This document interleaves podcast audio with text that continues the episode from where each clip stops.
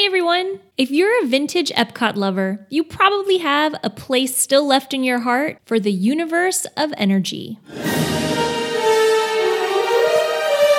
This opening day pavilion was in Future World East and sponsored by oil company Exxon. The signature mirrored building it was housed in had a roof covered in 80,000 solar cells that harnessed the energy of the sun to partially power the ride vehicles. The original incarnation of the ride started with guests in the pre show area to watch Kinetic Mosaic, where the screen would have 100 flip screens and rotated in synchronization to the film. The flip screens themselves had three sides two that were white and one matte black.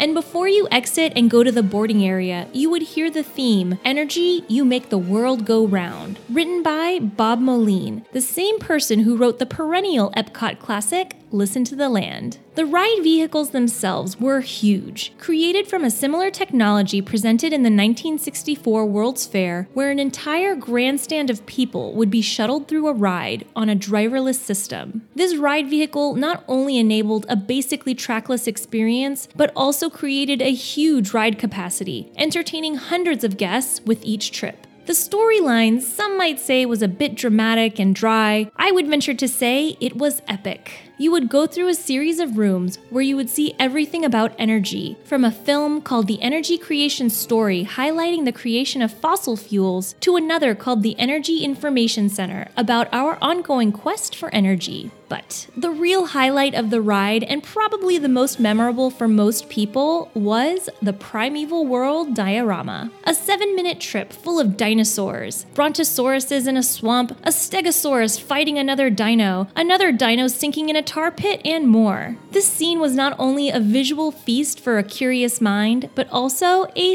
memory maker. Yes, the signature smellitizer technology to pipe in a swamp and volcano smell was used at the Universe of energy to create a lasting impression on guests. The ride was replaced in 1996 by another classic, Ellen's Energy Adventure and was overhauled for the most part in terms of content, with the exception of the primeval diorama. So, yes, although part of the appeal for many people was the fact that it was a serene 45 minute ride in a darkened, air conditioned building, it will always be remembered as a true Epcot original.